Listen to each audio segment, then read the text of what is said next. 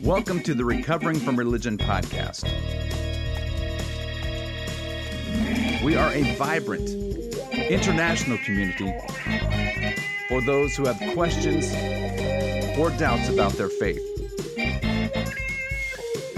I'm your host, Tim Reimel, along with my co host, Bill Prickett.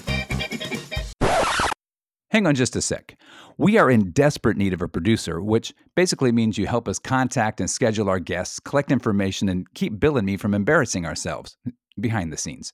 If this is something you're interested in doing and would like to find out more, please contact us at podcast at recoveringfromreligion.org.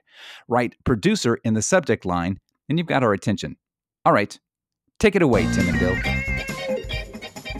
So, Bill, we finally got some women on this show after a long string of male guests. Yes, the um, we were drowning in testosterone. Yes, we were, but now as to that's not right? my that's not my problem since I'm on medication to stop testosterone, but that's a different story altogether.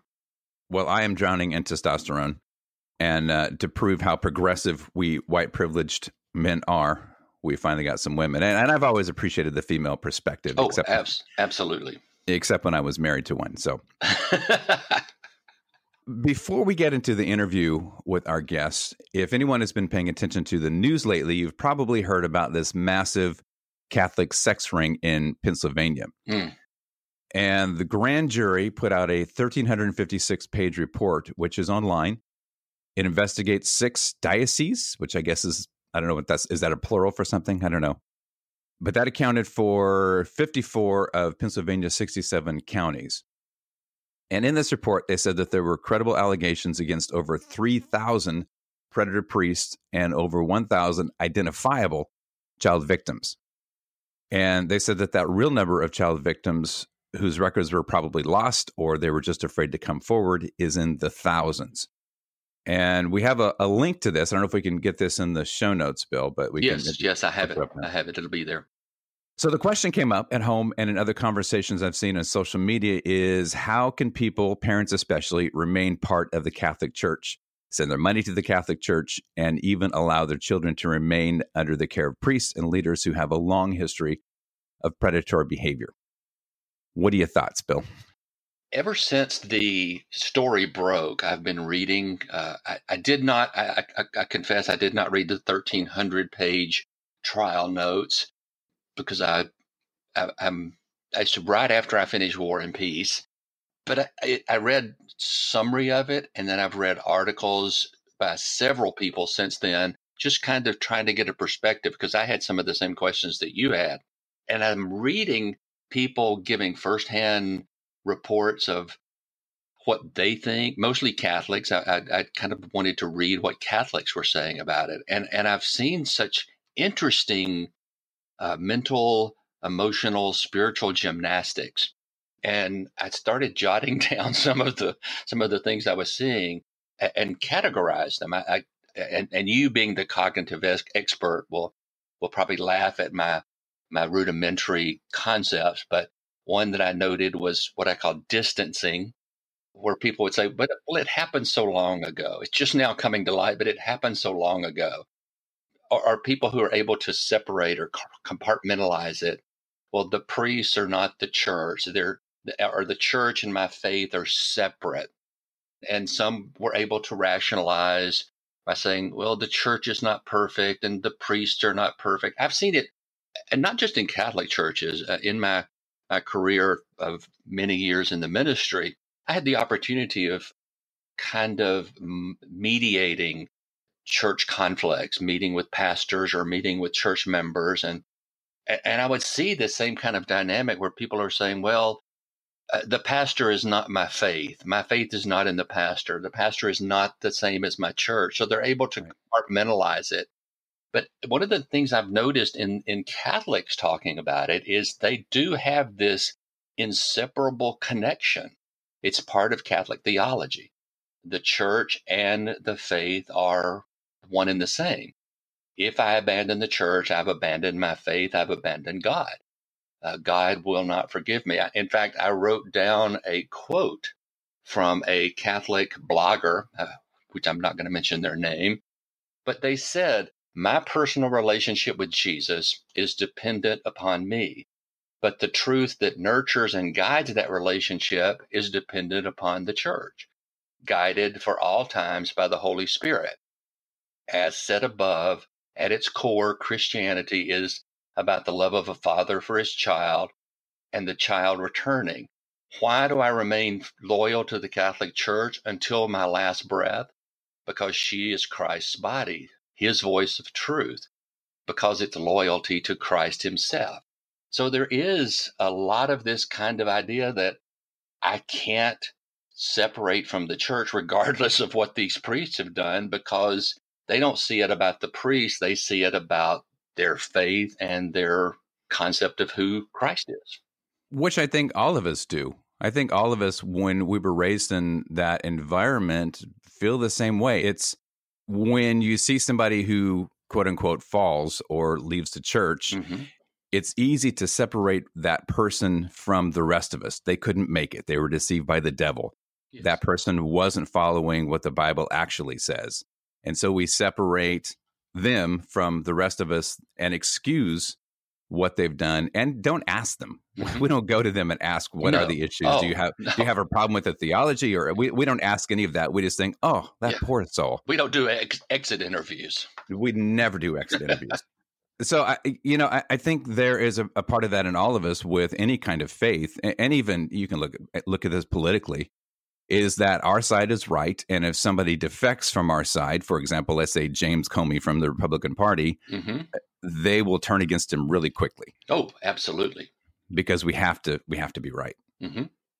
So, you know, as as somebody who studied cognition, I, I kind of wanted to talk about why this is the case because we all sit around scratching our heads, and it's easy to look at the church from an outside perspective and say, these people are, are nuts. These people have lost their minds, and how can they con- continue to believe this? But I just want to explain how this works. So, throughout our childhood, we develop what is called a cognitive schema, which is a mental map to help us make sense of our world. And just like when, when you get up in the morning and you go to work, you intuitively take the same route. You know the landmarks, you know how bad traffic will be, and you know when you have to leave. And in fact, you've probably left your house on one or more occasions on a Saturday morning to go run an errand and then mindlessly found yourself on the way to work. So the neural pathway in our brains that's deeply ingrained runs on autopilot and you don't have to think about it, it just happens automatically. Our beliefs are part of that mental map. We base our decisions, our thoughts, and our actions on what we believe. For me, it was marrying a woman because my religious beliefs told me that it was impossible to be gay and a Christian I voted as a conservative because my religious beliefs told me that conservatives were more in line with my biblical worldview. Beliefs like our day to day activities are ingrained in those neural pathways. Even when we try to change them, they have literally become physiological, just like forcing ourselves to not go to work on a Saturday when we're headed down that familiar road. We have to force ourselves to think or believe differently.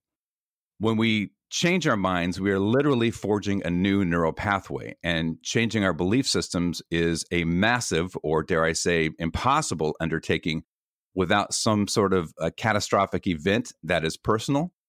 Um, or our beliefs are just just slowly change over time as we gain experience and question those beliefs in small chunks. But it generally does not happen overnight. So, learning that the Catholic Church runs a systematic sex ring is catastrophic but as long as I can say, well, those priests weren't following God's word, and my family was nowhere nowhere near those people over there, then I can lull myself into this false sense of security. The purpose isn't to fool ourselves, but it's really to create a barrier where our beliefs remain intact and I can feel psychologically safe. And this is where the cognitive dissonance comes in. So I can feel good about sending money to the Catholic Church because I believe the Catholic Church is what God designed and ordained, even though the Catholic Church has a long history of child abuse. You know, we, we have to remember that this is evolutionary. We're naturally xenophobic and tribal because that's how we kept ourselves safe from predators and enemies. And if we were aware of all of the cognitive dissonance that we have all the time, we wouldn't be able to sleep at night. So our brains create this barrier that keeps us psychologically safe and it makes us feel comfortable. And that's how we navigate our world. And I think, you know, for, for, you and I, or even others that have left the faith or have changed how we believe or have questioned those beliefs, it was likely a very long process. Almost none of us got up the next morning and said, nah, yeah. none of it's true. I'm going to move on. right. Next. It was a, exactly. Yeah. It, it was a very long process. And it's those things that chip away at us. But at some point, it has to become, it has to become personal at some point there just has to be something about it that sits wrong and it sits wrong long enough where we begin to change our worldview but right. it makes perfect sense from that perspective on why they stay and why any of us stay and we've seen in just the interviews we've done people who have who have come out of, uh, of some some fairly extreme religious backgrounds the leadership within those groups and, and those religions or those organizations are we're told that we shouldn't question them. They are put there for a reason. They are they are our authorities. So in the process of of rethinking our faith and, and re-examining what we believe, it involves at some point saying, Oh my goodness, my leaders have deceived me. They're wrong. They're mistaken. Uh, or they're, you know, they're having sex rings. So it's a very it, it's part of the process, but it's and it's and it's very difficult part of the process because we're told to respect and to revere and to submit to our leaders.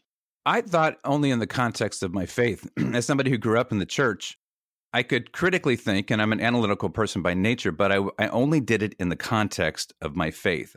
I didn't look at the the leaders so much lying to me even going through conversion therapy, I didn't think that I was being lied to. I thought we were all upholding the same belief system. Mm-hmm.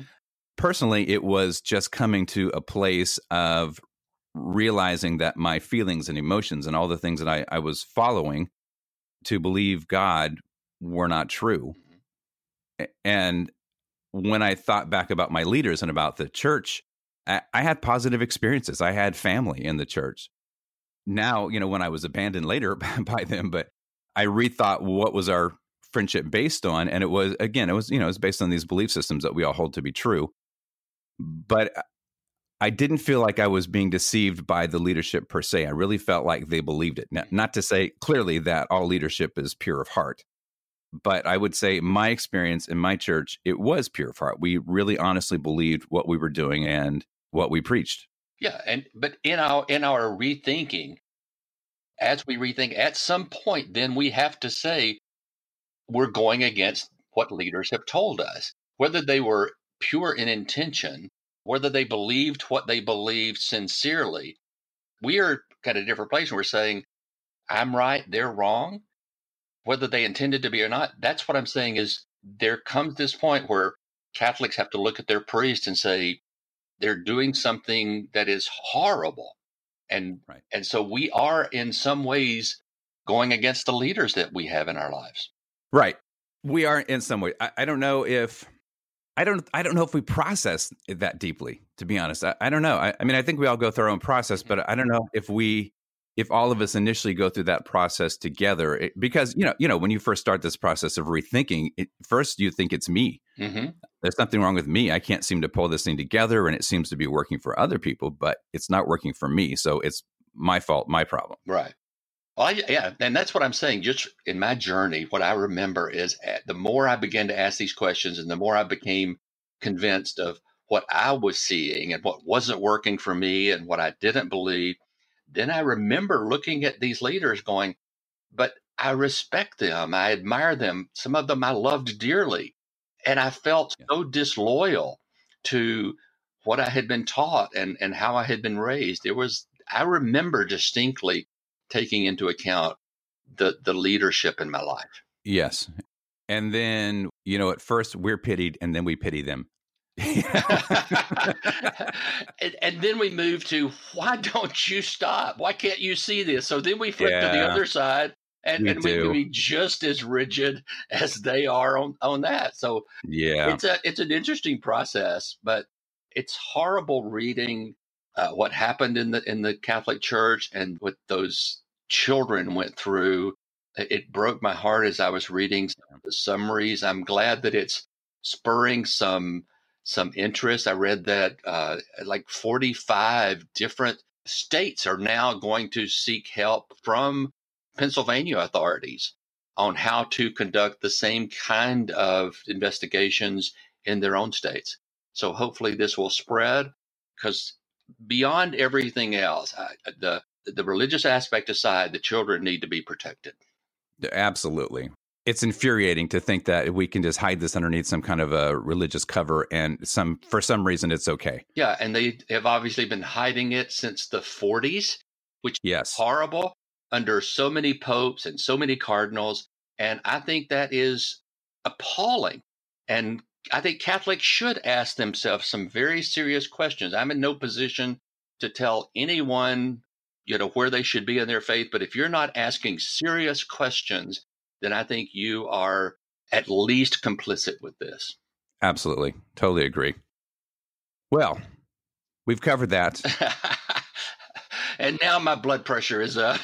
now your blood pressure's up. You know, I, I, would love to hear from people. I, you know, if you Absolutely. have thoughts on this, send us an email. Yes. Recovering from Religion podcast dot org. Yeah. And if you have questions for us about these issues, uh, any issue we cover, send us and we will we'll answer it on air. We'll try to get the answer. We can't necessarily speak to some of the specific experiences of our guests, but if you have questions for us, we will gladly respond to those. We are very excited to have Sarah Roxdale visiting with us. And just let me give a, a, brief introduction here. So, Sarah Ragsdale is the content creator behind the popular Sarah Roxdale YouTube channel and blog. So, I don't know if I just said that wrong because I know we are supposed to go one. I'm just confused. we, we can straighten this out later. Sarah has gained quite the following on a wide range of topics that include beauty, fashion, fitness, and lifestyle, but she also talks about self help, religion, atheism, and current events. With her initial focus on beauty videos, Sarah, who won the Rimmel London Look contest, became the NYX Cosmetics Face Award finalist two years in a row.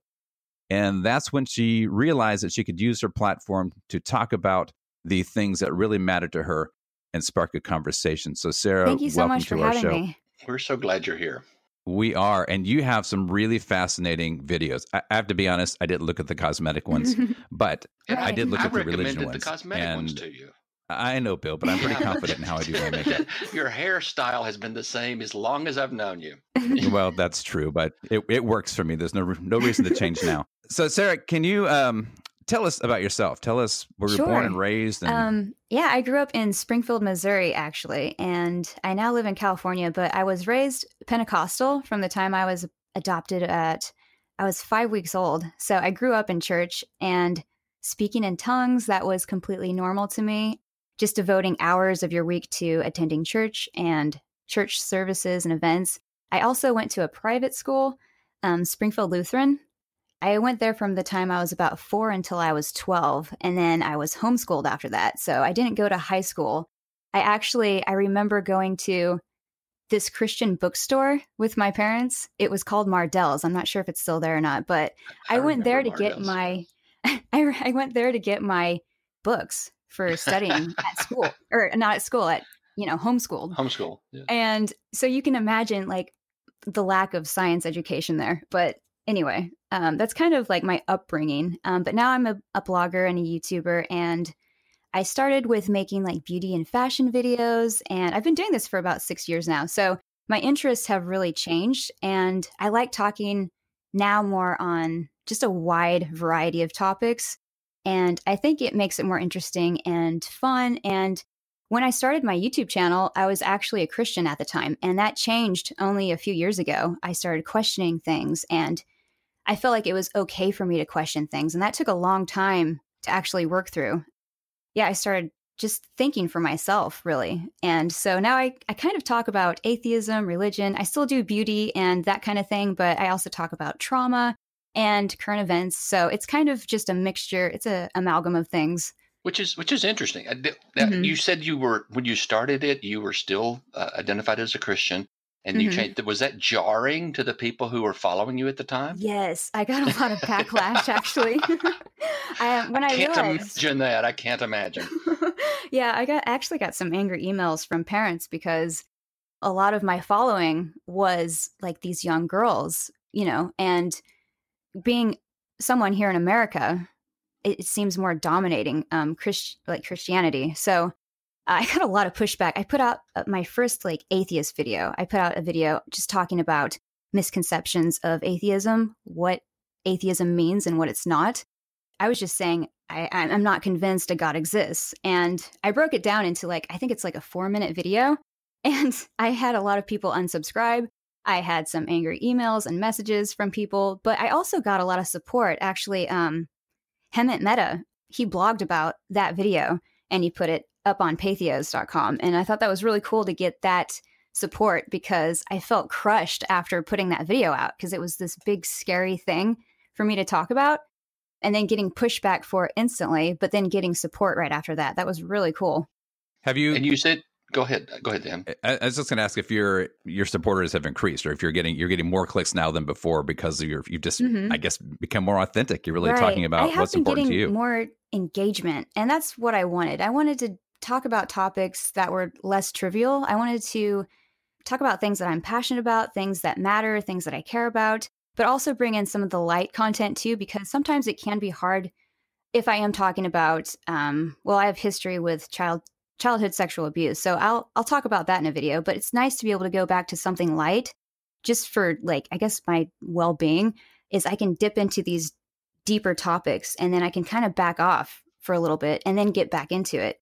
But I have gotten more support from people who like it when I talk about these issues and they find them helpful. So that's that's the main thing I wanted. I just wanted to create content that was helpful because I've turned to the internet before when I just wanted to find answers, when I wanted to find support. Um, so I wanted to do something like that for others. And you you said on one of your videos when you first began talking, when you first talked about becoming an atheist, being an atheist, then you said you backed off of it for a while and didn't mm-hmm. talk about it. It was like I said right. it, and I'm not going to talk about it. And and and and I think that's kind of healing. And you said the same when you first talked about uh, being a sexual abuse survivor. You talked about mm-hmm. it, and then you didn't feel like talking about it again. But then you've gradually been able to to be more and more open about it. Mm-hmm. Yeah, I think it's it's cool. It's it really has been a healing process, and that's one of the things I really like about recovering from religion is that they offer so much support. You have peer support and you also have professional support, and you're, you're able to talk to someone who is. Um, and I know you can't say you're a secular therapist. I know that's you're not allowed to do that really if you're a therapist, but I think it's cool that recovering from re- religion offers professional therapy for people to actually talk to someone who's not going to judge you, who is not religious, who is evidence based, and that can really help with perspective. But just get having that little bit of time and then being able to uh, reflect on things and then really deciding, no, this is what I want to do. I want to help people if I can. So, yeah, it, it's taken some time, but now I'm back into it. and I think also something that kind of stuck out with me too, I think just coming from religion was a couple Bible verses actually when it talks about women who are not allowed to speak really it's uh, i think it's first timothy 2.12 when it says i do not permit a woman to teach or have authority over a man. She must be silent. And then again in 1 corinthians 14.34 it says women should remain silent in churches. They are not allowed to speak but must be in submission as the law says. And that on top of the sexual abuse it really made me feel like i should should not use my voice so I'm just now kind of learning how to do that. yeah, one on one of your videos, I actually paused it, rewound it because I had to write down. Uh, I'm going to quote you to you right now. Okay. You you said, as a girl growing up in the Christian religion, I did not feel empowered. I felt weak and small, feeling ashamed just by being female, getting the sense your voice doesn't matter. Right. That's powerful. Right. Sarah. Right. It still kind of affects me sometimes when people ask my opinion about things. It's it's interesting because I want to answer them, but then I I, I kind of double down. But I think no, I they asked, I can I can say my opinion. But that still I find that still kind of affecting me sometimes, which is unfortunate. But we're working through it. Hey. well, I think all of us who come from this very conservative, very rigid rigid background, we are taught certain things that uh, you use the term regularly in your in your videos, indoctrinated we have this mindset, and it's very difficult to overcome some of those old tapes in our head. Mm-hmm. Right, because I mean, being indoctrinated, I I wasn't taught to think for myself. I mean, that's what indoctrination is. You don't you don't learn critical thinking skills. So I think it takes years to kind of break out of that. And I remember when I first learned about what indoctrination was, I was actually listening to the atheist experience. And I was listening to people like Tracie Harris and Matt Dillahunty, and I was like, oh, that happened to me. It was like I had this shock of that happened to me. So I, I kind of had to wrap my brain around that. You've had some crazy stuff, Sarah, that that you talk about, especially your mm-hmm. Jesus camp experience. Was that normal? I mean, were in your area? Did you did other people outside of your your church experience that, or had you ever encountered that before, or was your experience unique? I feel like. Do you think this was unique? The Jesus Camp experience that was. There was. I actually left Springfield, Missouri, and I had just turned 18. So all of my friends were going. All of my church friends, because I didn't have any friends outside of um, church anymore, because I was homeschooled. I did do some theater, so I did have friends, just limited friends outside of the church, but I think this was very unique because we had no idea what we were getting into, and the pastors just made it sound fun. So actually, I left Springfield, Missouri, and I attended this Christian college in Griffin, Georgia. And at the time, it was called Master School of Ministry, which kind of sounds silly to me. It sounds like something from like, I'm, I'm going to Hogwarts, like in Harry Potter.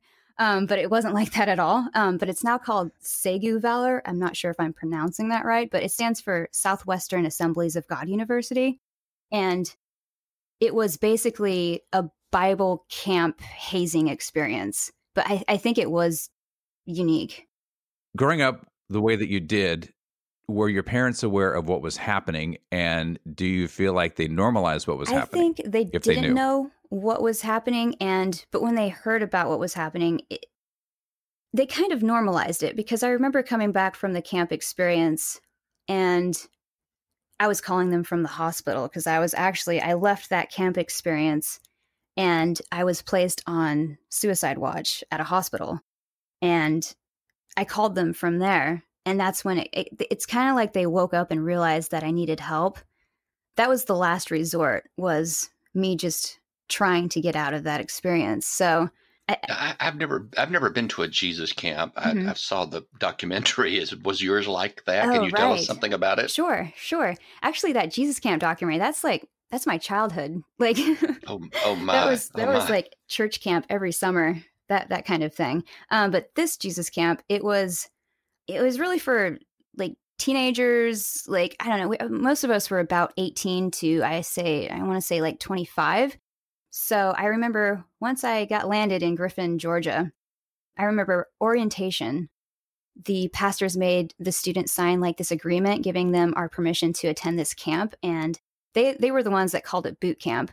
But we would not know where we were going. We would not know when we were going to be taken. And we, we didn't know what we were going to be doing at this camp. Again, this was kind of like a hazing experience, but they related this to the rapture, saying that when Jesus comes back, you're not going to know. You just have to be ready. So, we had some rules attending the camp, like we were not allowed to bring anything other than like one personal item and also a bag of sugar that had to be duct taped and placed in a backpack. And we were not allowed to take that backpack off the entire time we're at this camp. So that that backpack is now a part of your body. Um, but one night, I think this was the third week I was in school. So we're just new to this school and we're we're learning who everyone is and names and all that. But I think it was the third week of school. It was around midnight. We woke up to the sounds of the pastors yelling and banging on the dorm rooms and telling us that we were leaving that night. So when I got downstairs, all of my classmates were doing like all these various exercises while the pastors were screaming at them until every student was gathered down there. So after that, we were put onto a bus. And then while we were on the bus, and the whole time during camp, we're not allowed to fall asleep. Now, coming back from the camp, we were there for three days. So the whole time we were not allowed to fall asleep. We didn't know that going into this. So it's just, it, it's bizarre. But I remember if any of us were caught dozing off, the pastors would just start screaming in our faces, and then we'd be forced to do more exercises. So it was just a lot of working out. And we were told afterwards that they ran us straight for 24 hours. And the only time we were allowed to stop and take breaks was when the pastors had us eat like this unflavored gloopy oatmeal or when they played like these strange mind games on us. So, like, for example, there was one night we were taken to a room where there were pillows on the floor and there were like they turned the lights out and there was this large TV in the corner of the room.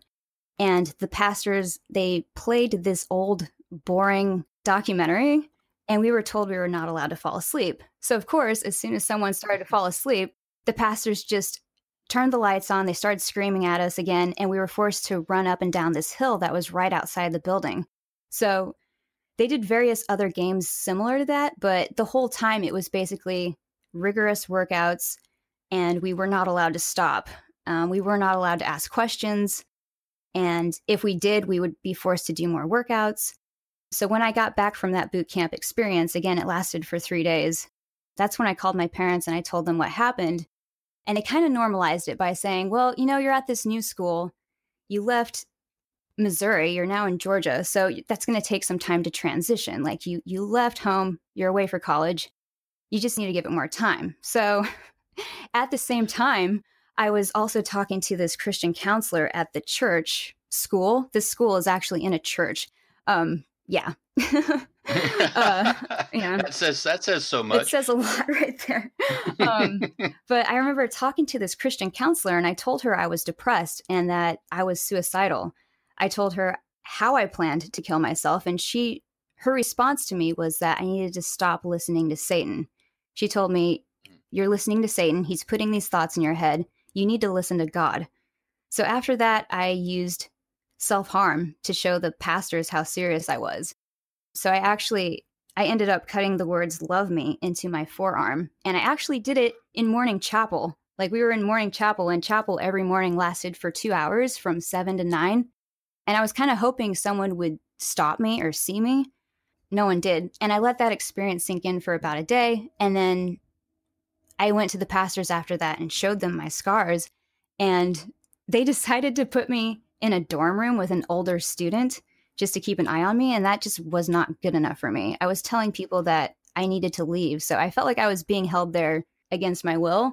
It all sounds like uh, torture techniques. Right. Uh, the the sleep deprivation, the the lights, the TV, the screaming, mm-hmm. the food, everything sounds like torture techniques that that militaries use on prisoners of war. It sounds horrible. Right. That's actually a response I got from some people that are ex-military they were telling me in comments of that video because i have this in a video on my youtube channel this jesus camp experience and they were saying you know the difference is when you go and do that and train there's actually doctors there for you and you can opt out.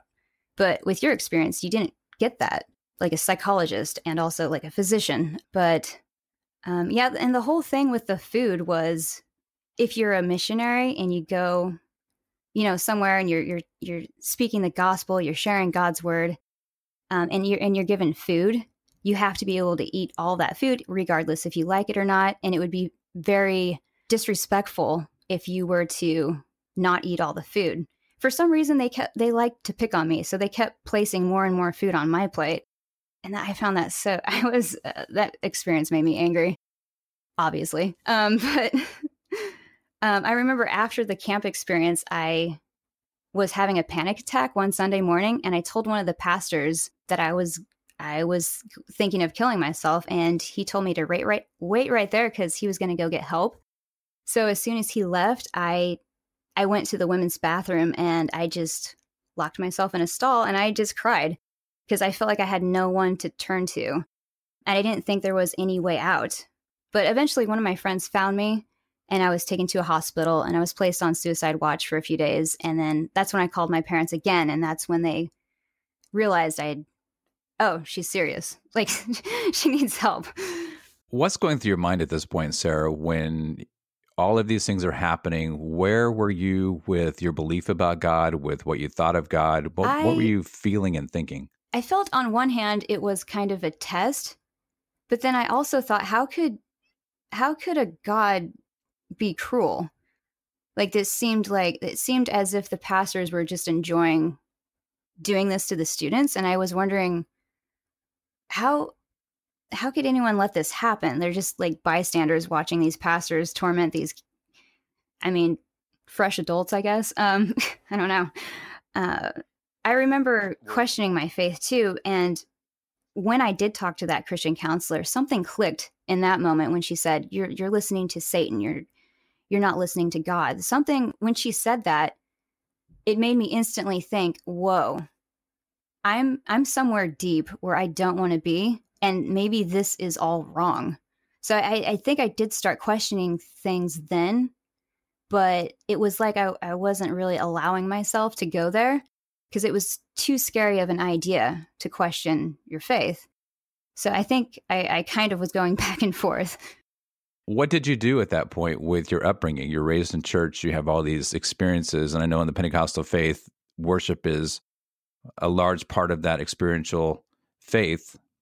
What did that do for you? Were you able to put the pieces together? Were you able to pull back and think about things? Or my mind was where was your mind? I remember just being angry, really, because I remember coming back from Georgia and being back in Missouri, and the church kind of responded to me like, "Well, not everyone, you know, it's it's not everyone's path to go to college." That's kind of how they looked at it. and that made me more upset. I was like, it, as if that mm. was the mm. problem.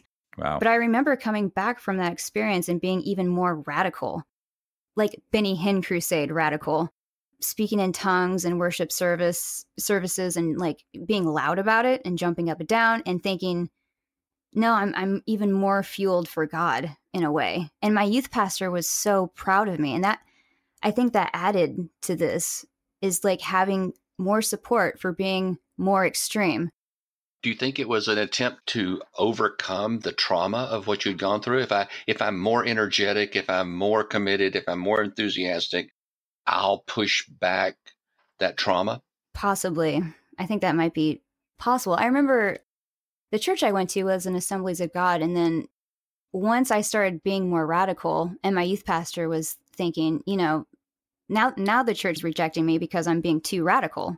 But my youth pastor was loving it. He's like, maybe you should go to this other church and try that out because he was actually leaving that same church as well. Um, it's actually James River Assembly. That's where I went. And I, I think in a strange way, that was a, a way for me to uh, kind of push away what happened and just dive more into my faith. And when I did start to question things, it was too scary. I just couldn't. Yeah, I think that's I think that's part of the cognitive dissonance, right? We rather than pull away, we we go in further. I, and I tell part of my own story of when my wife left, and you know I'd been in ex ministry and done all these things, and I'm sitting here and just thinking, mm-hmm. okay, well I didn't do it right. I didn't do it correctly. I didn't connect in the in this way. So let me go back again. Let me try this again and try to fit these experiences into something that's going to make right. more sense right. in my religious life. Mm-hmm. Now, in your in your story in in your YouTube videos, you also talk about being a victim of sexual abuse. This was younger, am I correct? When you were much mm-hmm. younger, I was about four when that started, and then it ended when I was about ten. So it went on for pretty for a long time. Went on for years, but it was something that happened within the family, and I never thought I would have told anyone, honestly. And then I finally did. I actually told one of my friends from church and he told me if you don't tell your parents i'm going to tell them and so i wasn't i wasn't going to let that happen um, so i was 13 at the time when i i finally told my mom um, what was happening i didn't i actually couldn't tell her what was really happening i told her i was molested and her response was were you raped and at the time i didn't even know what that word meant i, I honestly thought that word meant were you like killed or something and I, and I thought no i'm right here i'm fine i'm fine but later on, I was able to tell her more of what happened, and it it was rape. And it was repeated, and that went on for years, um, ever since I was little. So, but at at the time when I told my family, they didn't know. That was kind of their response. Well, was she was what was she raped? That was like the instant thing. Uh, and then I, I later came to find out that it was just very normalized. And it's as if my family pushed me away after that. Um, my distant family, anyway. My mom has always been supportive. Uh, my dad was supportive of me, my brother. But the rest of my family, they just wanted me to not bring it up. Everything just needs to be swept under the rug. And I actually found out later that this has happened with other um, people in my family. Uh, so it's uh, yeah, it's something people like to just keep quiet about. Uh, so your extended family is also in the church. They yes, and I I don't have much of a relationship with them uh, to be honest. Um, they were also in like St. Louis, Missouri, while I was in Springfield, Missouri. But um, yeah, I think they were Baptist, and they're they're yeah they're in the church. But my my family, my mom, my dad, and my brother and I, we were all raised Pentecostal, so it's a little little different. What's your relationship like with your family now? My family now it's it's great. Um my dad actually passed away in 2010, but my mom and my brother, they're still in Springfield, Missouri, and it's it's grown and it's gotten better as I've gotten older. What do they think of what you do? They uh Um, I've recently heard from my mom and my brother separately that they they both do support me, and I was actually kind of shocked to hear that. Um, because when I first put out my like the first atheist video that I put out, um, I got a, some pushback from my family. My brother was more of, you know, how could you do that? I can't believe you, you know, you're you're hurting mom, that kind of thing. And my mom was deeply upset.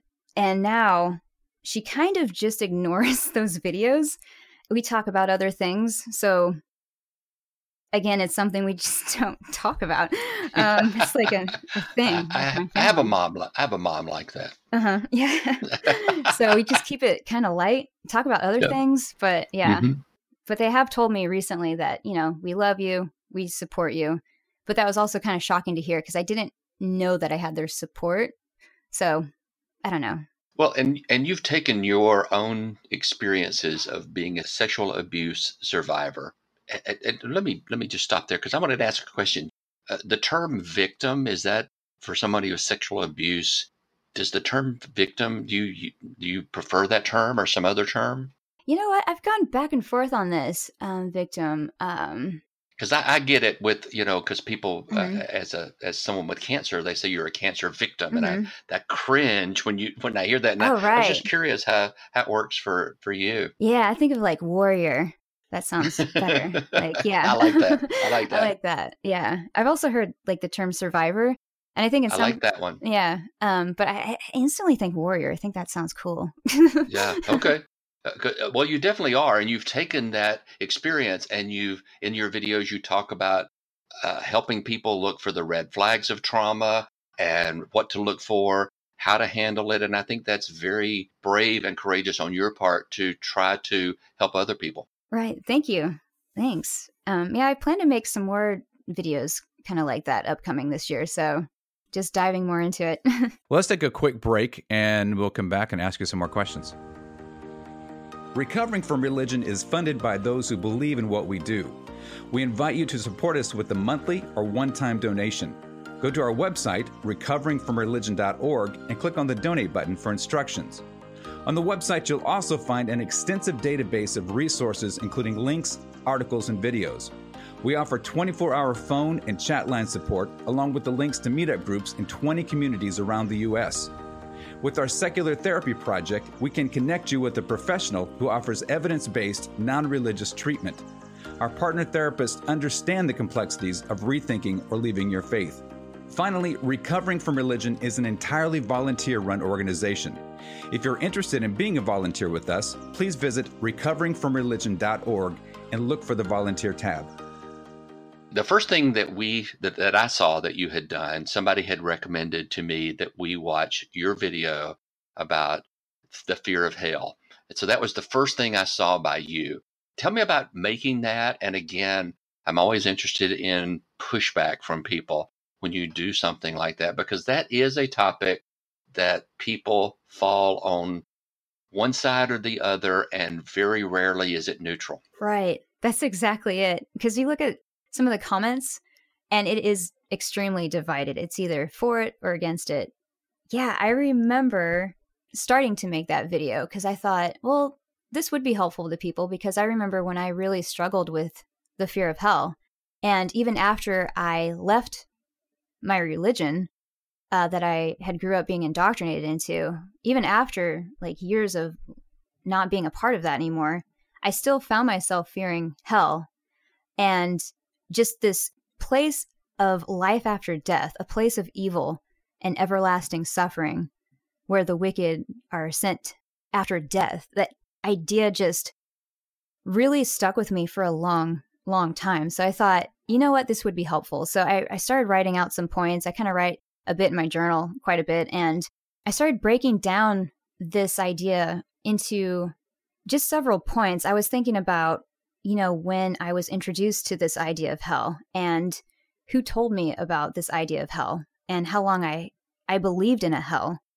And once you start breaking all of those memories down, you start to realizing a fear of hell really isn't going to go away overnight because this fear has been built up for however long.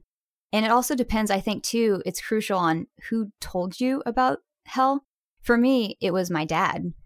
And he really, really believed that some people were going to go to heaven, some people were going to go to hell. So, yeah, this fear had just been built up for so long. So it took a while to be able to tear it down. So I started making this video, and as soon as I put it up, I had people again for it or against it. Um, but I've actually had a lot of kind of threatening comments on that video. And people are just being really upset or saying you need mm-hmm. to go mm-hmm. to you need to come to God before it's too late, that kind of thing. So it, it's not appreciated. Um, but thanks for the thread. yeah. yeah. Well, it is interesting that it is such a a focal point in so much of conservative faith. To me, it's just another example of how we use a particular teaching mm-hmm. to to control people. Right. Because fear fear does control people. Mm-hmm. Fear makes people do a certain thing if we need them to fill the pews or fill the offering plates. Mm-hmm. Fear is a great way to do it. That is. That's right. And like you said, Sarah, in your video, is that there are people who become atheists and this fear of hell grips them. And even though they have gone past that that way of thinking, it it stays with them. I actually address this in my book where I talk about where it comes from. I went all the way back to find out where did we where did we even have this idea of the devil and hell and where did that come from? And it's it's very ancient, but mm-hmm. it didn't it didn't start out as evil as it became. You know, with Dante's Inferno, as you mentioned right. in the video, that was where he really colored what hell looked like and it was mm-hmm. picked up and these religious leaders ran with it and it became something that we're indoctrinated with very early on like you call out in your video you talk about how it just doesn't make logical sense why would this loving god throw you right. in hell for all of eternity where you're going to suffer for eternity exactly right it it was like did god create me or anyone to be evil i mean i'm not immoral right. i'm not evil i'm not cruel and the injustice of hell is absurd at this so called loving and caring God creating a hell for anyone who chooses not to love or follow him. It's a it's a threat and that's menacing. Well, and, and, as a dad, uh, quite honestly, when I started to rethink my faith, that was one of the things I thought about it with my children. Is there anything that they could do that I would say, you know what? I'm going to torture you for all of eternity because right. you've been such a bad person. And it didn't make any logical sense. Right. Yeah, that's it's injustice. And I also thought about like I, I, do have obviously people in my life who are Christians and they they believe that they're going going to go to heaven and they also believe that I'm going to go to hell. But I right. think, well, how can you how can you enjoy heaven knowing that your loved ones or family members are suffering in hell for eternity? Is there like an off switch that God's gonna, you know, you, you no longer care about those people anymore when you're in heaven? I don't know. Just the whole idea is just off. Right. I asked that question. I remember talking to my mom once when I was younger, and she just kind of shrugged her shoulders. She goes, I don't know, but got to work it out. Right. Oh no! Oh no! yeah, yeah. Essentially, yeah. Essentially, it's it is if you believe somebody is going to hell and you're not doing everything in your power, then then there is a complicity to that that always bothered me, even when I was an evangelical minister. That that concept didn't didn't ring true to me. That that I could I could live any kind of a normal life thinking that people around me were going to spend all eternity being tortured for just who they are. Mm-hmm. Right.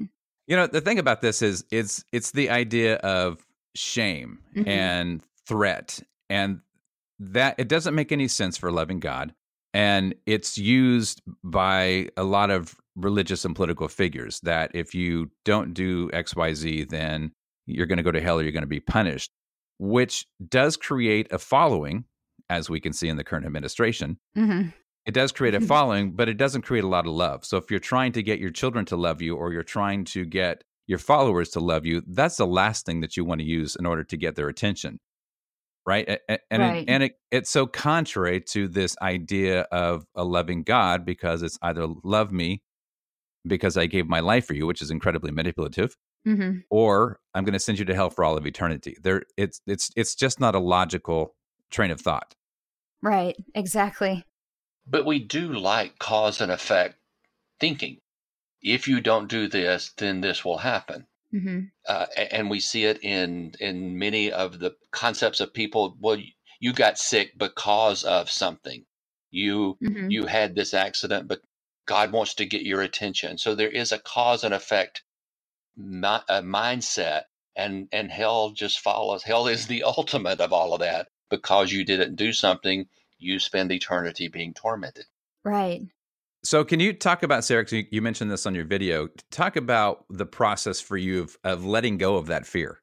Letting go of that fear that took it took a, a while. I, I want to say maybe over a year. I think even after I, I kind of came out to myself as an atheist, I actually I went again to therapy. Or I went to see a, a therapist, and I didn't know at the time that she was a, a Christian. She kind of put that into our sessions. I didn't have anyone to talk to about this really, other than my husband and just a few friends. But I, I wanted to talk to someone about the fear of hell, and I didn't really have access to that when I was going to talk about this in therapy sessions. I thought it was more of a secular thing, but I remember telling her, um, I think I'm an atheist. And she, her immediate response was, You need to reread your Bible because clearly you don't get it. So, mm. and she also implemented some more Christian ideas um, into our sessions, and I and I just realized, you know what, this isn't right. Um, she shouldn't be judging me. She shouldn't be. That's not what therapy should be. So I ended up finding someone else, and it's been awesome. So that's one thing is secular therapy, and I know again, maybe therapists can't really say that they're secular therapists, but again, that's what I really, really love about recovering from religion is they offer this so being able to talk to someone and just uh, flesh out some ideas and questions and not be judged for it and just just being open that helped so much. So i think it was just conversation and time. It, i think and it took a bit of time to undo that fear and i think i just had to be patient with myself and keep learning and keep learning to think critically and talking with a therapist or anyone in my life who was supportive and helpful where you can explore those ideas. I think that's that's really what helped is all those things. I think that's true in any area uh, you know hell is a big one mm-hmm. but anytime we start having questions and doubts uh, again to quote you in one of your videos you you talked about even your questions brought you shame and guilt. You said i thought my thoughts were sin Mm-hmm. And and we do come from that mindset that we're not allowed to ask questions or certain questions. And so I appreciated that you said that and and I think that's we what we go through when we begin to rethink a lot of our stuff. Mm-hmm. Right. Yeah, that's what was the shocking thing again too was the indoctrination and realizing that happened to me and realizing the damaging effects of just being indoctrinated alone and not knowing any other way than the Christian God's way and not knowing how to think for yourself. And I was very docile Um, but it took a lot of time to break out of that, and it's well worth it. So th- things slowly began to get better. My life started changing. And I think that's what's so difficult is that my husband has said for me, you know, as as, as um, now in my fifties, that there are still things that I talk about as like I'm an evangelical because it's mm-hmm. so ingrained. And it, he said, you know, for somebody who's so analytical, how how could you have stayed for so long? And I said, I'm analytical in the context of those of that faith. Right. I stayed there because that was all I knew. I didn't have any tools outside of that box to try to think of this differently. So I always thought with, well, God exists, Jesus is real, this the word of God is true. Mm-hmm. And and then I went from there. And then I built my life from there. So breaking out of that context was what was difficult because as you said, there really isn't a place to go. There wasn't a therapist that I knew, there wasn't family that I could talk to, and it was you're just forging what feels like a new way. What, and fortunately, there are more places popping up that you've mentioned, recovering from religion, of course, being one of them. Mm-hmm. But there are more places that people can now go out and they can find more help than they have. And of course, there's Google. Google, right? That's one thing that I I think is cool about social media. As much as I I kind of don't love social media, but that that is kind of cool how uh, people can come together and yes. find some support and I've seen this like happen on Twitter. I think I, I, was listening to Megan Phelps Roper, who came from the Westboro Baptist Church, and she was talking about Twitter and how it helped her be able to have um, these better conversations with people and just honest conversations and be able to question and talk about ideas. And that changes everything. Where are you now? After I don't know how long you've been out of the church, about four years, you said, or mm-hmm. four years when you started to go public with that. Where mm-hmm. are you now? What are the things that keep you up at night, or the things that you still think about? The things that you know what it honestly, it hasn't been too much. I I I do say I am an atheist. I, I'm just not convinced a God exists, and right now I'm kind of planning more posts to put on like in my YouTube videos and my blog just to be helpful there's not a whole lot that keeps me up at night other than uh, our current uh, situation with politics. But you know, yeah. Uh, that keeps all of us up. Yeah. right. Anybody who thinks that keeps them up. Yeah, I'm like, what? Oh gosh, what did Trump do now? Oh no, okay. um, but that's, I mean, that's kind of the thing. Yeah, I, I, I guess recently I've been listening to like people like Elon Musk or like Sam mm-hmm. Harris and them talk about AI and things like that. And I guess Steven Pinker is for it. Um, correct me if I'm wrong, but I, I, don't know. I'm kind of interested in that that conversation too. But you know what? I think maybe what keeps me up at night that must that must just be politics. Um, but it doesn't really come back to religion, honestly. I've kind of I don't fear a hell anymore, and I never thought I'd be able to say that. Mm-hmm. It sounds weird even saying it now. Like I never thought I'd be the person who's like, yeah, that it's just not a thing for me anymore. But if I can be helpful to others, then I think that's where my focus is. Well, on that on that note, because uh, Tim had mentioned earlier, when you come to the place where, uh, as as you have, where God is not real, or you don't believe God is real, and the Bible is not truth, it, it can be like falling off of a cliff because mm-hmm. you know what is there now, and and you've you've walked through that. If somebody is listening, because we have people that listen from every spectrum of of this journey, what would you tell them right now? What kind of wisdom from where you are? What would you tell them? Oh, I'd I'd probably say everyone's situation is different and you have to figure out what's best for you.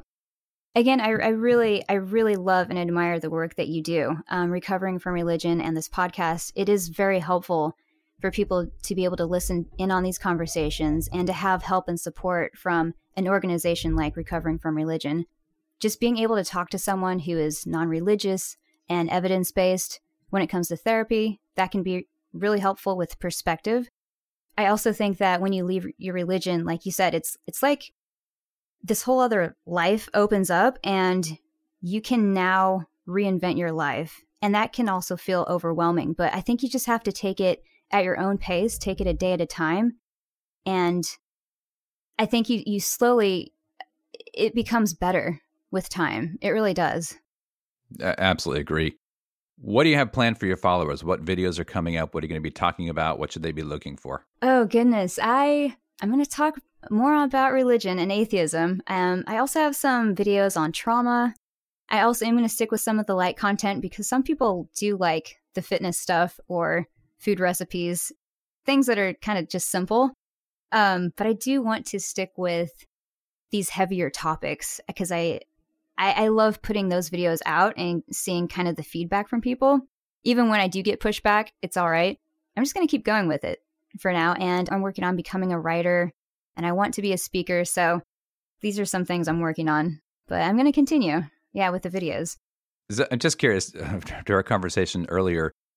How do you deal with the the haters, the people that post things on your blog or you know have something negative to say?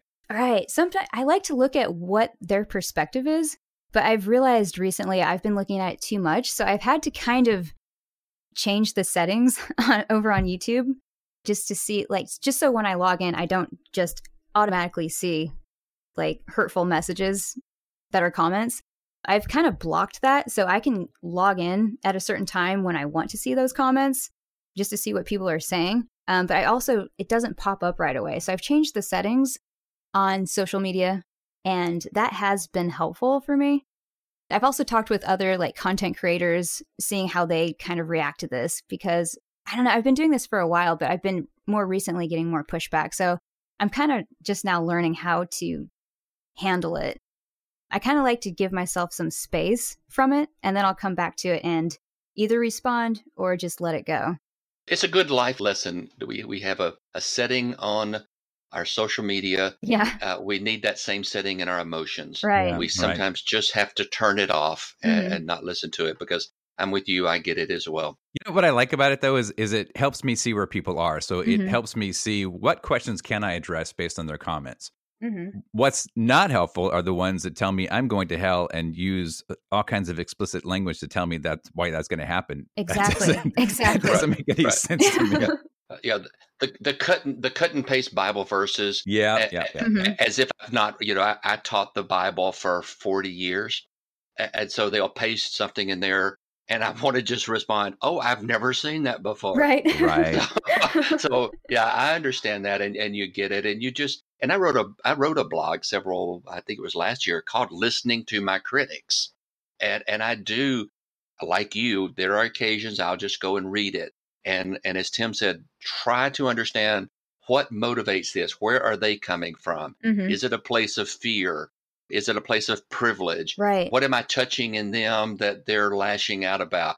I, I, it's not that I want to cater to them mm-hmm. or mollify them. I just want to understand sometimes. Right, right. That's true. I like to do the same kind of thing. Like maybe like not assume bad intent, I guess, because you don't know where they're coming from. If it's like fear or something, um, being able to ask questions and just stay calm. Mm-hmm. And also making an argument if you want to, but you don't have to. You don't have to respond. Yeah, I have a new policy that's been in place now for about uh, a year in my own personal life in relation to social media. I will not argue. Mm-hmm. I will ask. I'll ask questions. I'm open to discussions, even about the Bible right. and faith and religion. But I will not argue. As soon as it turns to name calling and ad hominem stuff, right. I'm gone. I will not do that. It's not healthy for me, and pardon the pun, it's fruitless. That's true. It's not helpful, and it's not progressing the conversation. It's not pushing it forward. It's just it's not really doing anything. Eh, because you you you know when you read some of these comments, they've made up their mind. Right. It's it's not about them having a discussion. It's about them changing you. Mm-hmm. So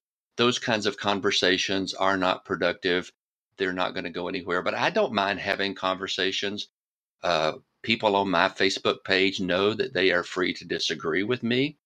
They're free to have their opinions as long as they recognize it as opinion. Mm-hmm. I'm very quick to point that out that just because you think this doesn't mean that's the way it is. And, and so we can discuss even differences in politics and policy, um, but I don't allow them to promote a certain party or a certain president. That's very cool. I like that. I like that community. yeah. yeah, it's Free a good. I love my I love my Facebook community. That's very cool. I always save my emails. I save I save what they yes, send me and yes. I put them aside and then I go back and read them from time to uh-huh. time just to just to get an idea about kind of where they're coming from. And then I write blogs about it. Right. Yeah, exactly. That's what I do. yeah. It's therapeutic. As a writer, as a writer, writing is therapy and cathartic for me. Yeah. All right, Sarah. So tell everybody where they can find you, what to expect, how to contact you. Oh, sure. I post videos on my YouTube channel. It's just Sarah Rocksdale. Sarah Rocksdale is my real name, but I've been using Sarah Rocksdale as like my like I guess YouTube username. I guess I could change that, but for now it's Sarah Rocksdale. It's R O C K S D A L E, and uh, Sarah with an H. And I usually post things on Twitter too. Like I'll ask people questions on Twitter, and again, it's just Sarah Rocksdale, and just uh, add to my blog every week. So um, usually I post everything through Twitter just to let everyone know what's going on. But that's that's probably the best way to find me. Well, I, I definitely recommend that if you're listening to us, that you go and watch her YouTube videos because they are fascinating. They're interesting. And the way she says things. I mean, Sarah, you brought me to tears a couple of times. Oh. So I totally recommend that people listen and watch your YouTube videos. Oh, thank you. I really appreciate it. And I especially found the makeup tutorials quite helpful. I'm not going to admit it, right. but I did. Right. Bill. Bill, we're going to talk about my hair later. Okay, we'll do that. I'll stay on you about it. yeah, yeah, thank you. Thank you so much, Sarah. We appreciate you being here. Yeah. Yeah, thank you for having me. Thank is you very great. much. Thanks. Thanks for listening to this episode of the Recovering from Religion podcast. If you have questions for either of us or suggestions for future topics, you can email us at podcast at recoveringfromreligion.org. If you think you'd like to be one of our guests, we have a form on the podcast page of the Recovering from Religion website. We'd love to hear from you.